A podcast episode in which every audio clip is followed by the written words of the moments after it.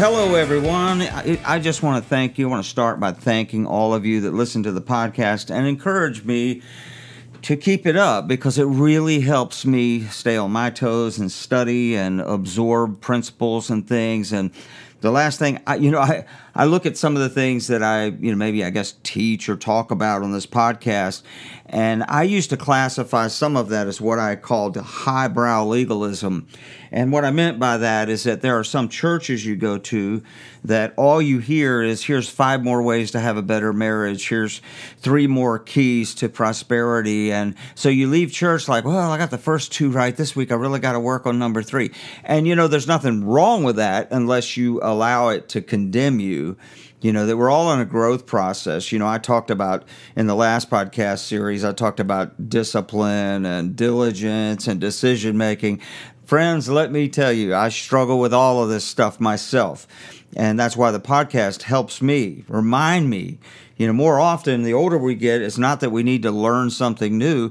We need to remind ourselves right, uh, of things that we know and just bring them back so that we're always growing and, and having a better journey, having the abundant life that God wants us to have. But uh, I just hope that none of this stuff ever makes you feel like, oh gosh, here's, here's three more things I got to work on this week, you know, or else. No, it's not or else.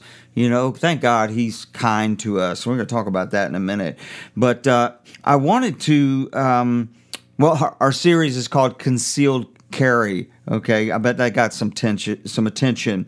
Uh, how how important it is that we leave home every day armed and ready. And I'll I'll explain. But first, let me give you a Life on the Verge update, just let you know what's going on. If you're listening maybe for the first time, uh, this is a ministry of Life on the Verge Ministries. We can be found at lifeontheverge.com. We're a musicianary ministry that goes into prisons mostly, but we play wherever really the Lord opens the door to use, uh, you know, the skill that we have with music. Uh, as limited as that may be, we, we take advantage of every opportunity to somehow just really interact with people. But our primary focus is prisons, and uh, we go with the intention to entertain the crowd, edify the church, and evangelize the lost. And so we thank all of those that support us. Another arm of Life on the Verge is the Good Infection Project that sends out resources every quarter, right now to 100 prisons from Florida to Alaska. We send out DVDs. This next shipment is about to go out. Um, I think there's four or five, actually, I think there's five DVDs that are going out that'll go into the library at these 100 prison, these 100 prisons uh, to be viewed. And we're finding out, we started this when everything got shut down and we couldn't get into prison. And we're finding out now that we're going back to prisons, really only Florida's only place we've been able to go, but we did 23 uh, ministry concert type things down there throughout the spring and summer.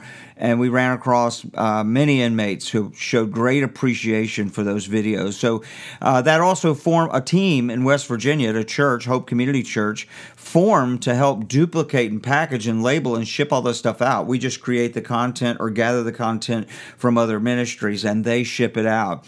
And, uh, so we're so thankful for them, and we're so thankful that it created a ministry for this church to do what Jesus said and to visit those in prisons, uh, even if it's by mail and DVD.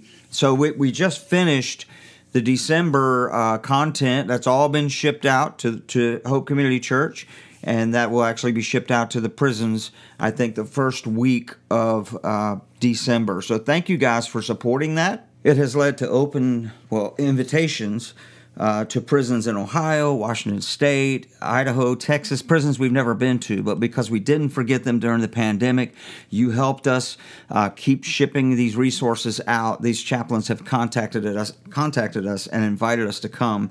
And as soon as we are able, we will certainly make every attempt for that to happen. Another cool thing about this uh, shipment of the good infection is uh, it will include some handmade cards for the chaplains themselves from a company called Proximo Marketing. Proximo Marketing is a uh, marketing company that is head by Courtney Buzzell Riley, and I guess Katie Blevins Calabrese is a key part of that. Their website is www.proximo marketing.com. Um, they, if you need a, a marketing campaign, I highly endorse them.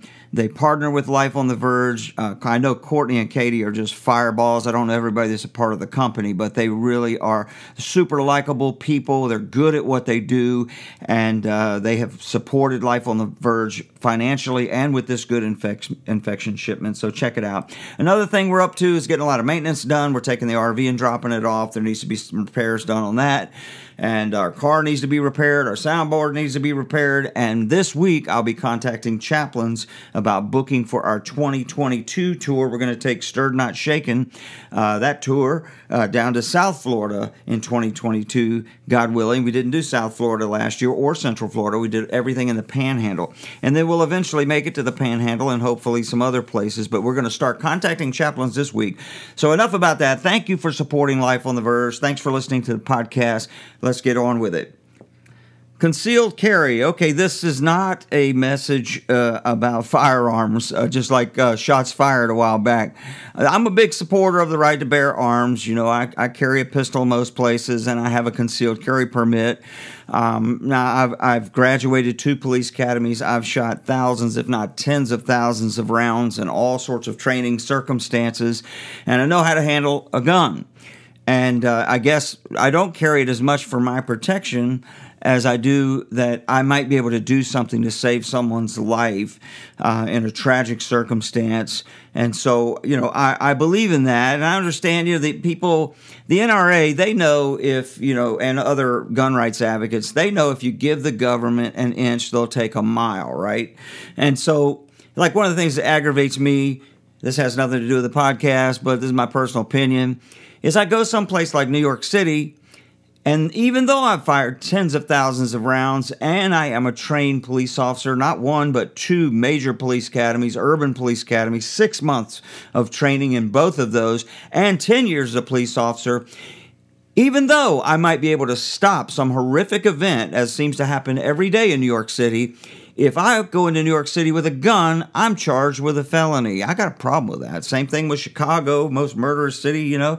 And uh, anyway, that's my rant. But you, you look at, at, at a situation like a West Freeway Church of Christ in Granbury, Texas, a year or so ago, where a guy walks into church and he's got a long coat on, a fake beard on, he draws a shotgun out and he shoots and kills two people. But one of the security guys was a trained reserve deputy and he drew his weapon and took that guy out before he could kill any more people. It's tragedy all the way around, but I'm just saying there's a place for guns, and I'm I'm not here to talk about guns. You you can agree with me or not. Um, that's okay. We can still be kind to one another, right?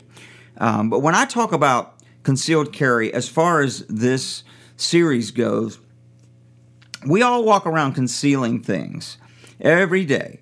We conceal our worry, our fear, our doubt. We conceal offenses that have happened to us, wounds, grief. You know, today I got the tragic news. I mean, it's he- rejoicing in heaven, but it's tragic news for my friend Brian Bayford. Uh, Dorothy Bayford, his second wife, his first wife, was killed in an automobile accident right in front of our church in Gloucester uh, a couple of decades ago, at least. And uh, and he remarried and to another lady in our church who was coming from a very violent domestic situation, and they created such a wonderful family. They adopted foster children. They ran two different businesses, at least two, maybe more.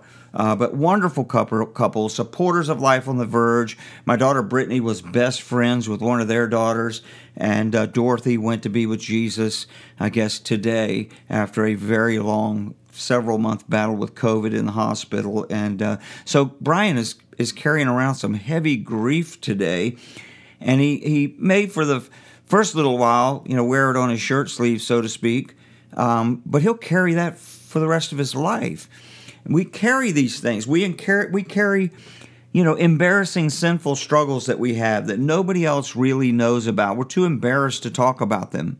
This past week, a pastor at a church that I have affection for from years ago, when I first came to Christ, Susan and I attended Rock Church in Virginia Beach, and that church changed a lot over the years, but it was critical in our early formation as Christians.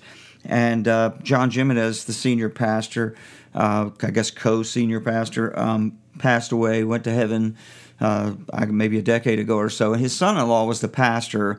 And this past week, he was arrested for uh, trying to meet up with an underage girl right here in my county, Chesterfield County, though the church is in Virginia Beach. I'm not saying that to expose him, it's all over the news. And, and of course, we, you know, our, our knee jerk reaction is scumbag. Some people um, may have that, but the, but the fact is is that this season will pass. But first off, that man carried a sinful struggle. He was in a position as pastor, probably not a lot of people he felt like he could talk to. And that's the danger of people that are in high positions in church. Okay.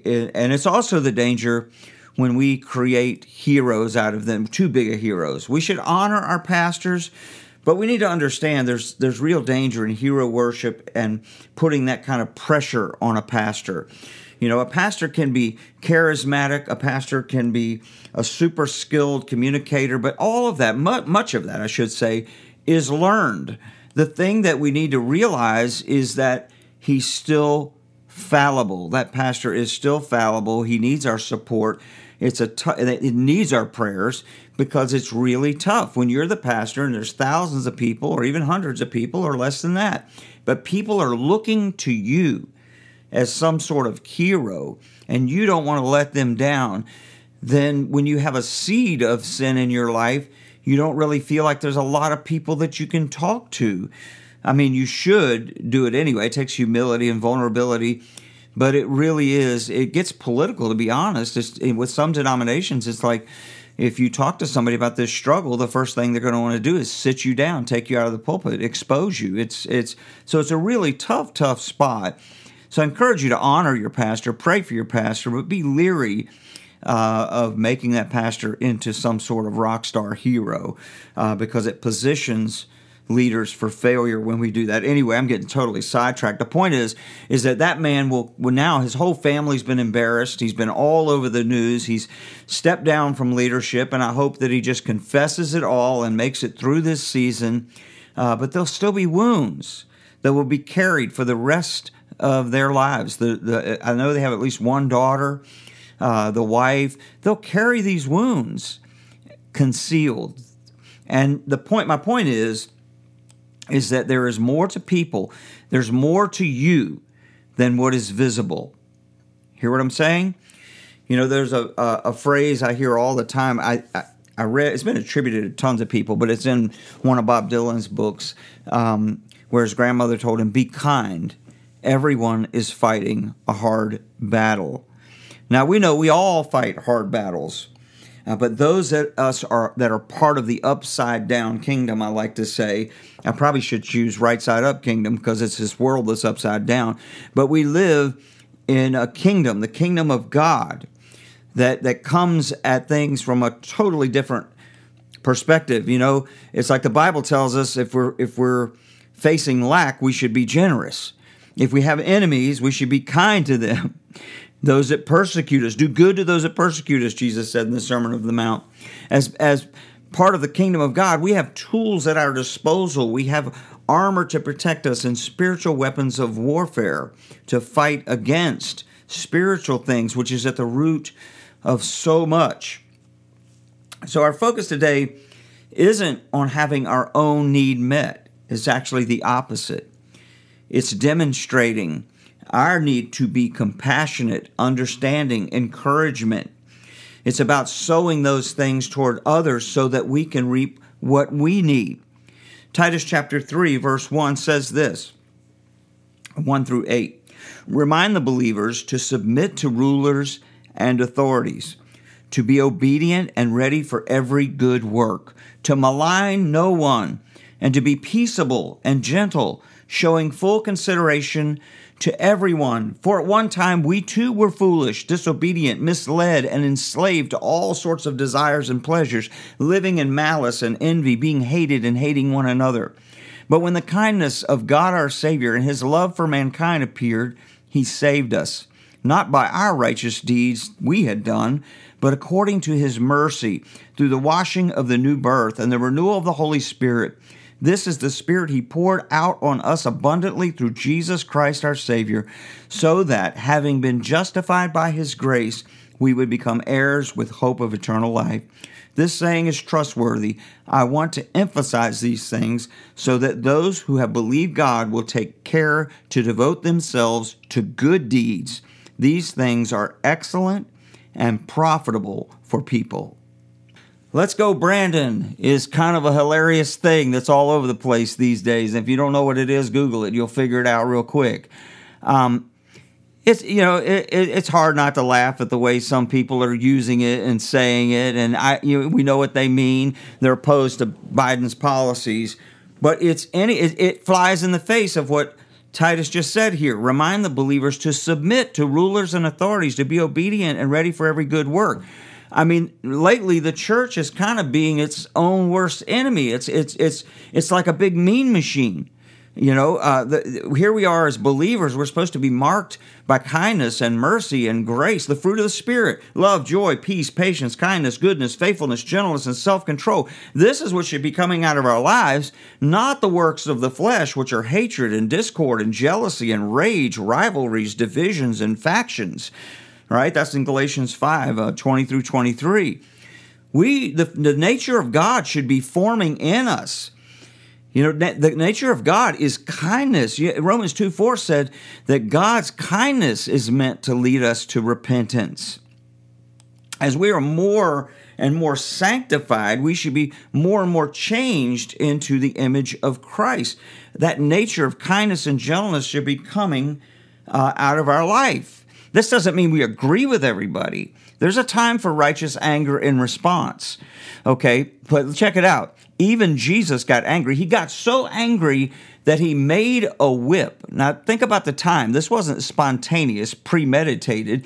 He walked into the temple and he saw religious people, not worldly people, people that were naming the name of God, taking advantage of other believers. And he took the time to make his own whip and go back to the temple and just tear it up, flip the tables over, and swing the whip everywhere. There's a time for righteous indignation, but judgment starts with the house of God, the word says. So, for us to hold the world, people that don't profess Christ, to the same standard as the church, man, we're way off base. Of, of course. I mean, it's, it's just not an equal battle. We, we don't come at it that way. And, and so we, our lives should be marked by kindness and mercy, compassion and grace. I'm not talking about rolling over and giving in to everything. We can disagree. You know, I, I got a picture one time uh, of Grace. I, I was uh, youth pastor at Lighthouse Worship Center, and I prided myself on trying to really put on a big event every week. We had all these crazy games and media, you know, all sorts of things that we would do to try to make it a memorable, remarkable service every week was like a big deal. And I put a t- lot of time and effort as did our team, into making that a great, great event every week for the young people that came. So I was at Walmart picking up some supplies for some youth game or something. I was in a hurry to, to get through and get done. I was running late and I got in line. And I'm not going to lie, this really happened, okay? The lady that was ringing things up is to date the slowest cashier I have ever run across in my life. The person in front of me had a bunch of bananas. She literally broke the bananas apart and weighed each one. Can you imagine? I, I, it was taking forever and I was just boiling. I was ready to complain on her. I was ready to unleash on her. Here I am about to go do a church service. And I'm just, oh, I'm, oh, it's just getting worse and worse, worse and worse. I mean, the, it is just rising in me. I can't wait to get in front of this lady. And as soon as I got the next, the guy, there was only one guy in front of me, but she took with a few items. But I guarantee she took, it felt like 10 minutes.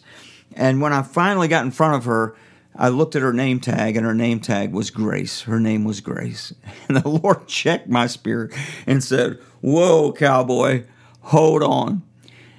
You know, that is, we need to be reminded. That's what Titus said. He was writing to remind us we need to be ready for every good work. 1 Peter 1 4, Peter tells us, prepare our minds for action and exercise self control.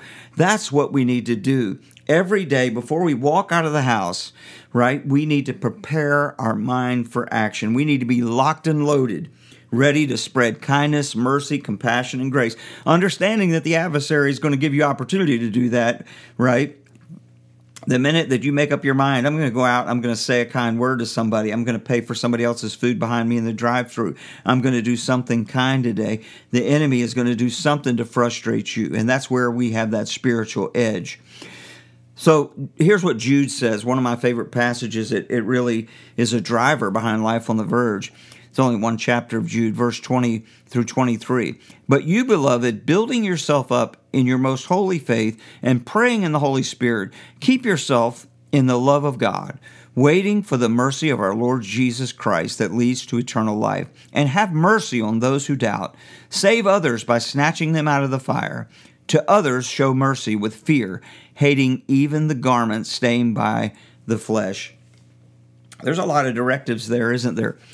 We're told to build ourselves up in our holy faith. We're told to pray in the Holy Spirit, keep ourselves in God's love as we wait for the mercy of our Lord Jesus Christ. We're told to have mercy. We're told to save others by snatching them. That means we get we, we don't run from the world. We're engaging the world, but we hate our clothes even being stained by the flesh. So we're to be engaging the world. But how do we prepare our minds for action to do that? We build ourselves up. On your way to work, you're praying, you're listening to scripture, or you read the word when you, you prepare your mind for action, right? You, you, you let love govern your day. So, this is how we prepare our mind for action. But too often, we, we plant seeds that prepare our mind for a bad reaction toward people. We watch things like uh, CNN, constant negative news, or Fox, which is also constant negative news. We should keep up with the news. Don't get me wrong. We should pay attention to current events. We should take advantage of the freedoms we have in a democracy. We should vote, peacefully protest, but we can still be kind. We can still be graceful. We don't have to agree with people to be kind with them. If we did, then God wouldn't be very kind to us, would He? Most of us have lived a good part of our lives in opposition to God, uh, not paying attention to God, not giving God thanks you know, and, and, disobeying his commandments. Yet he extends kindness to us and draws us to repentance. We need to constantly remind ourselves that because we were shown mercy, we should be people of mercy. Let me give an example. I guess being a politician these days, any day really, is such a rough and tumble world. Um, you know, and I look at this recent election in Virginia for governor, and uh, you know, I looked at the two campaigns. You know, I usually watch you know Jeopardy every every night. I'm that old. Uh, my wife and I, when we're home at least, you know, we'll flip on and watch. Uh, to my chagrin, Wheel of Fortune. I'm not crazy about that show, but I watch it. Susan likes it, and Jeopardy. I like that show. I feel like I learn a little something, and I must have seen a thousand uh, political ads, and what I saw in McAuliffe's as a Democrat is he tried his one of his main lines, the core of his campaign was to link Youngkin to uh, to Trump, right? That if you elect Trump, uh, Youngkin, you're electing Trump. Well, yeah, I'm a firm believer that many people didn't vote for Joe Biden; they voted against Trump. They didn't like his abrasive attitude. They didn't like his mean personality. Uh, it, I don't think. I mean, it was necessarily his policies were all of his policies were horrible. Um, so regardless of where you stand on that, uh, you have to agree that a lot of people just didn't like his personality. Some people loved it. They loved that an outsider was coming in and just saying it like it was, you know. Uh, but a lot of people just didn't like his name calling and that kind of thing, so they voted against him. Well, Youngkin, even though Trump endorsed him and he had this a lot of the same conservative policies, he beat McAuliffe. Why? I, I think because he came across as gracious. He came across as as a kind guy.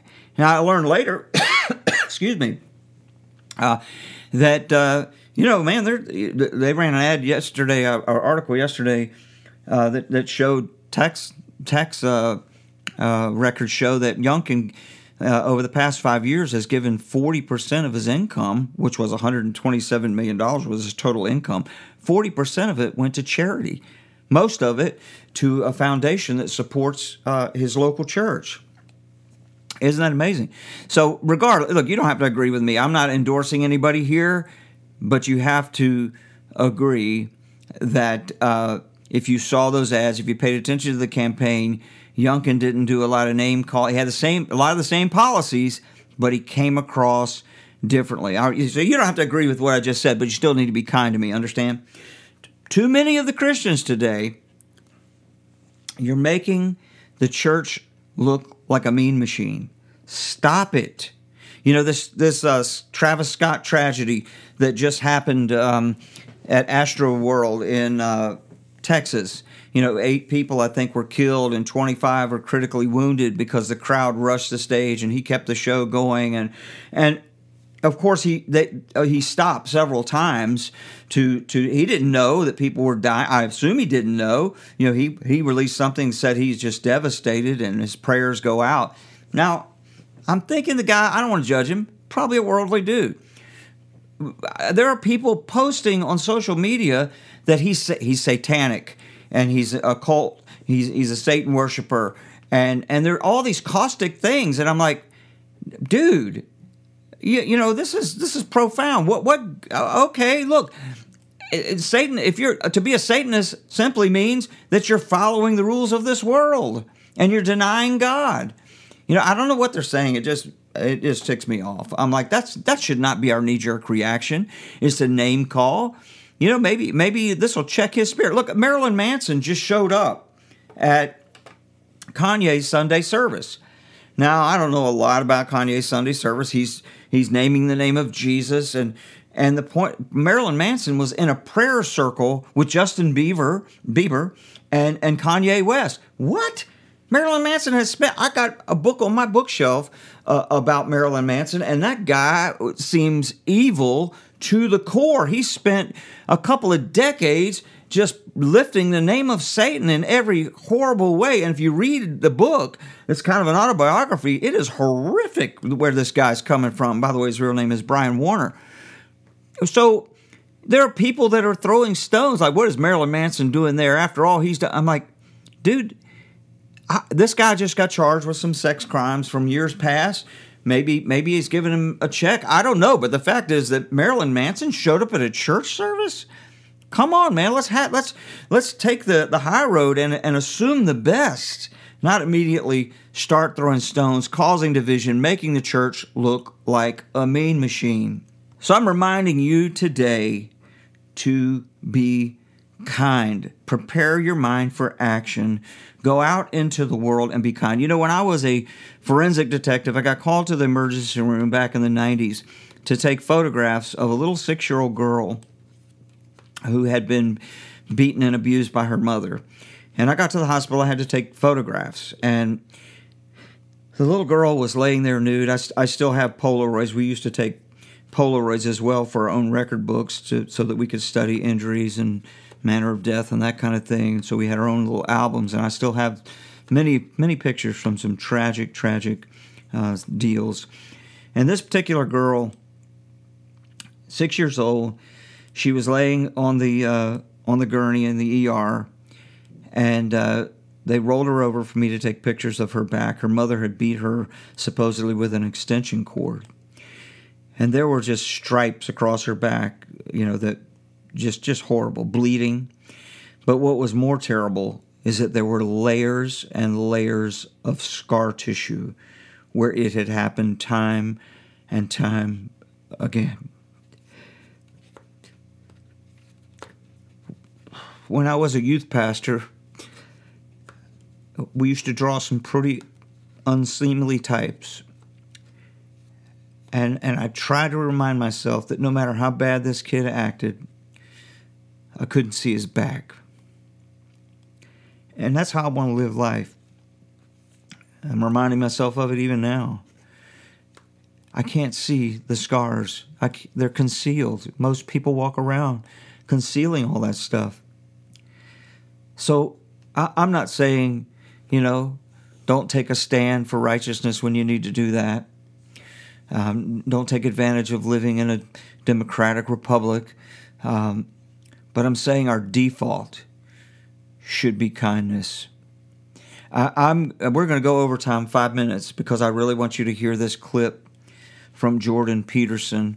I don't know how many of you have read his books or followed Jordan. He's a conservative that I think has struggled with his faith uh, or the faith for many years, but this was just released a few days ago. And uh, he's a look him up, Jordan Peterson, if you've never heard of him. Tons of videos and, and books out there about the, the stand he took. He's a professor at a college, or at least he was, um, in uh, Canada, and uh, took a major major stand against, I guess, some of the woke stuff. But uh, this is a, a powerful little clip. It's about five minutes, so we'll go a little OT. If you don't want to listen to it, look it up on YouTube. I think it's called Jordan Peterson Warning to the World. And I'll close with this God bless you guys. Prepare your mind for action. Stay locked and loaded to show kindness and mercy and compassion today. Amen.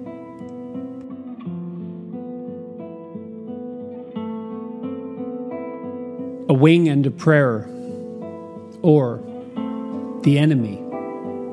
This has to stop. God, lift from me the intolerable burden of my ignorance, arrogance, willful blindness, bitterness, and resentment. As I pray that others rise above the same faults and temptations. I watched Fox News release a message this week. There are terrible things afoot under the surface of our society, and the perpetrators are coming for you and coming for us.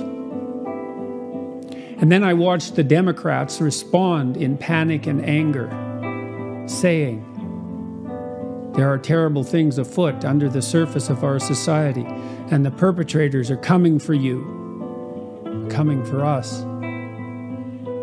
Are there terrible things afoot, bubbling under the surface? Is something coming for you and for us? Ask yourself how true that is of yourself and your own life. Have you addressed all that? Are you concerning yourself with the dust in your enemy's eyes instead of attending to the filth that obscures your own sight? Do we want accusation, suspicion, discord, derision, and hatred? Or the peace and prosperity and happiness that beckons to us at this moment like never before. Who's the enemy here? Is it the basket of deplorables? Is it the freaks and the queers? Is it the plumbers and carpenters and tradesmen and managers who work honestly and diligently during the day, and the soldiers who stalwartly defend the borders and protect us? Is it the artists and visionaries whose expressions of unbridled creativity entertain and rejuvenate us, and who continually offer to us an unending panoply of technological miracle? Is it the institutions that guide and protect us that so many lived and died to erect and establish, which for all their faults have served us so well? Do we want revenge? Or justice?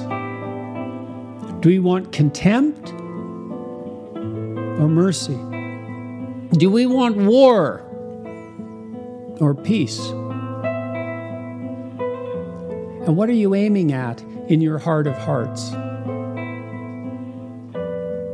I see even the best of men degenerating into the exchange of blows. I see even the best of men identifying the enemy in our neighbors and friends. I see even the best of men falling prey to cowardice and self righteous anger. It needs to stop. I need to stop. You need to stop before it's too late. Who is the enemy here? The snake in your heart? The lies on your tongue? The arrogance of your intellect, the cowardice of our refusal to see? The enemy is that which divides to sow discord. The enemy is the pride and the fear that stops us from lending a hand across the divide. The enemy is the great and eternal adversary of mankind. And if we demonize our brothers, our comrades in arms, do we not precisely call that dread spirit forth? Have we not yet learned? Courage, trust, truth, love, even unto your enemy, which is yourself. God, forgive us our trespasses as we forgive those who trespass against us. May what is highest guide our vision. May what is highest open our ears. May what is highest guide our tongues. And may we pray, fearful of the hell we could so easily and carelessly create. Deliver us from evil. Shine a light into the corners of our dark hearts. For thine is the kingdom, the power, and the glory, forever and ever. Amen.